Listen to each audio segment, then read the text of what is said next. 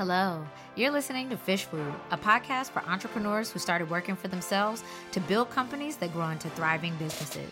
Here, we provide bite sized accounting and entrepreneurship advice in 20 minutes or less. I'm your host, Keela Hill Trawick, and whether you're acting as your own accountant or looking for a new one, this podcast is for you. Welcome to the show. Okay, so listen, there are a lot of people out here giving tax advice about what's deductible and what's not. And while to be sure, I don't know your specific situation, I do know that there are some things that you should be on the lookout for and some things that you're being told that are just plain wrong. So let's jump into the truth about deductible expenses. Now, there are some myths that seem to appear out of, I don't know that it's thin air, but it's not really giving you the full picture of what you should be thinking about when it comes to your taxes. One of those is flags. So, the first flag that I'm going to talk about is the home office deduction. Sometimes you'll see people say you don't want to take that deduction because it could flag you for something later on.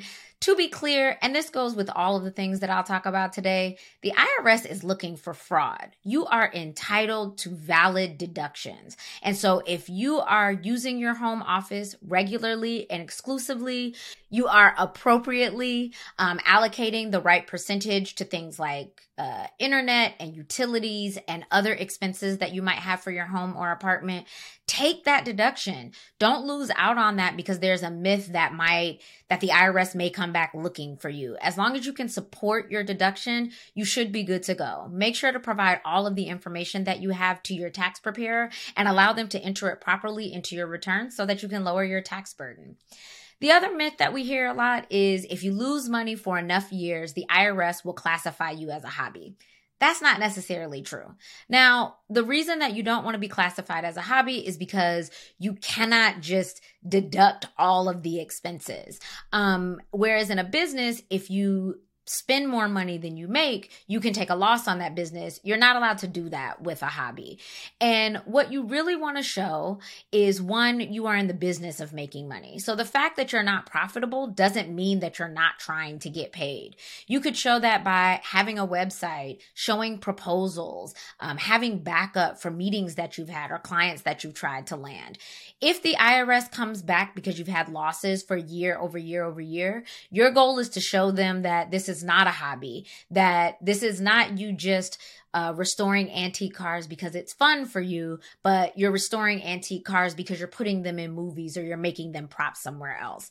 And that requires that you have some kind of business plan, that you've got an EIN, that you've got a bank account. Like you want to make sure that this is a real business. And the only kind of uh, disadvantage is that it's not quite profitable yet.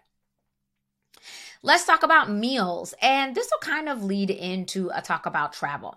Um, it seems that there is a common misconception that if you have a meal with someone and you mention work, it is automatically a deductible expense.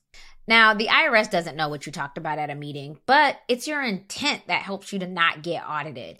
Do you have calendar invites for people that you're meeting with and how that relates to business? Remember, the meal is deductible if you're meeting with somebody for your business, somebody that you work with, a lead that you're trying to land, a client, something related to your business needs to be the reason why you were having the meal in the first place. So don't automatically assume that you go to brunch with your friend and you say your business name and so that makes it a deductible expense. That's not true. And if you are taking a bunch of meal expenses as a percentage of the rest of your expenses, you could cause a flag that the IRS is going to want to look into and see why you're eating out so much. That leads me to a common misconception about travel expenses. So, if you go on travel for business, it is true that those expenses are going to be deductible to you. So, let's say that there is a tax conference in Hawaii. Lucky me, I get to fly to Hawaii and deduct that expense, deduct my cost of lodging, deduct the cost of the conference, all of that. But the whole trip isn't deductible if I extend it for personal reasons. And so if the uh conference is 3 days and I decide to stay for 2 weeks, only a percentage of what you have uh, spent to go to that conference is deductible, only the business portion. So, again, don't get caught up in this idea that if you go for business, everything that you do while you're there is a deductible expense. You're going to want to submit that to your tax preparer or your accountant. Make sure that you verify what you were there for, for how long was it for business, and what you spent on, and only deduct the appropriate amount.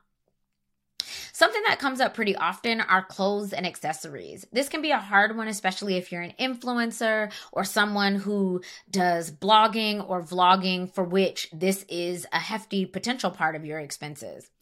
Unfortunately, the IRS hasn't really caught up with clothing and accessories as a business expense. What they generally say is if you could wear it for something else, this is not going to be a deduction to you. And so what they're looking to deduct in terms of clothing and accessories are things that are branded, that have a patch, that have a very clear, not just a screen print, but a very clear, this is for my business, this is advertising my business, or something that's specifically related to your trade. So if you're a handyman, you had to buy a tool belt or coveralls for a mechanic or a chef's coat, um, all of those things would be deductible as ordinary and necessary for your business, but not just a new shirt. Now, what I will say is I and some of my colleagues have experience with influencer deductions. Um, um, and we can look at your expenses to see what are the items that you had to purchase because they were part of a partnership agreement or that they were required as part of your contract versus the things that you bought on your own. And even if you bought them on your own, was the intent to do a comparative analysis? Do you have a blog or a vlog that shows why you purchased this item? You really want to be specific about that and have support documentation. And having an accountant or tax preparer on your side is going to make that much easier to be able to deduce business loans and credit card payments. So, in business loans, I'm thinking about especially things like cars. So you'll see a lot of, um, I don't know if it's a lot, but you see some people talking online about if you buy a car in your business name, that's an automatic deduction. That's not true. Um, if you buy a car in your business's name, but you never drive it for business because you work from home and you don't have any miles that are bu- for business for it, truth be told, that's not a deductible expense. Now, I guess you can deduct whatever you want, but it's not legal. Um, so keep that in mind. Just because you buy something in the business's name or put something on the business loan doesn't automatically make it a deductible expense. And on the flip side, just because you pay for credit card expenses with business funds, you need to say what that was paid for. And the items that were paid for on the credit card must also be deductible expenses. So keep that in mind. You don't want to double count expenses and you don't want to deduct those things that are not legal for you to do so. If the IRS comes back and reviews or audits you, you'll need to show support for why you called those deductible expenses. And you could be responsible for penalties and interest, as well as the taxes that were owed on that amount in the first place. Finally, keep in mind that the main goal of, or the main rule around um, deductible expenses is that they are ordinary and necessary. So, ordinary means that they're typical in your industry, other peers, or people that do the same thing that you do are incurring the same types of expenses. Necessary mean that they are helpful for you to do your work. Now, on the one hand, you don't want to make that it has to absolutely be necessary for me to do this work in order for it to be deductible. That's not the case. But you also don't want to set the bar too low. That, uh, I mean, this would be nice to have if I was doing my business. So I'll just call that a deduction. Again, get support if you ever are in a gray area of whether or not this is a deductible expense, you want to make sure that you have all of the paperwork, support, and backup documentation so that if you're asked about it down the line, whether by your accountant or tax preparer or by the IRS if they send you a letter, you've already got support for what's going on. Thanks for listening.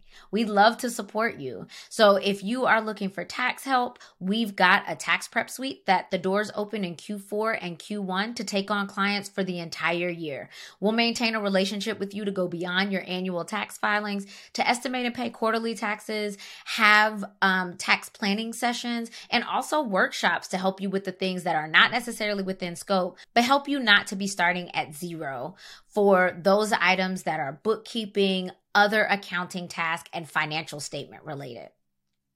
Check us out at littlefishaccounting.com slash services. Thank you for joining us today.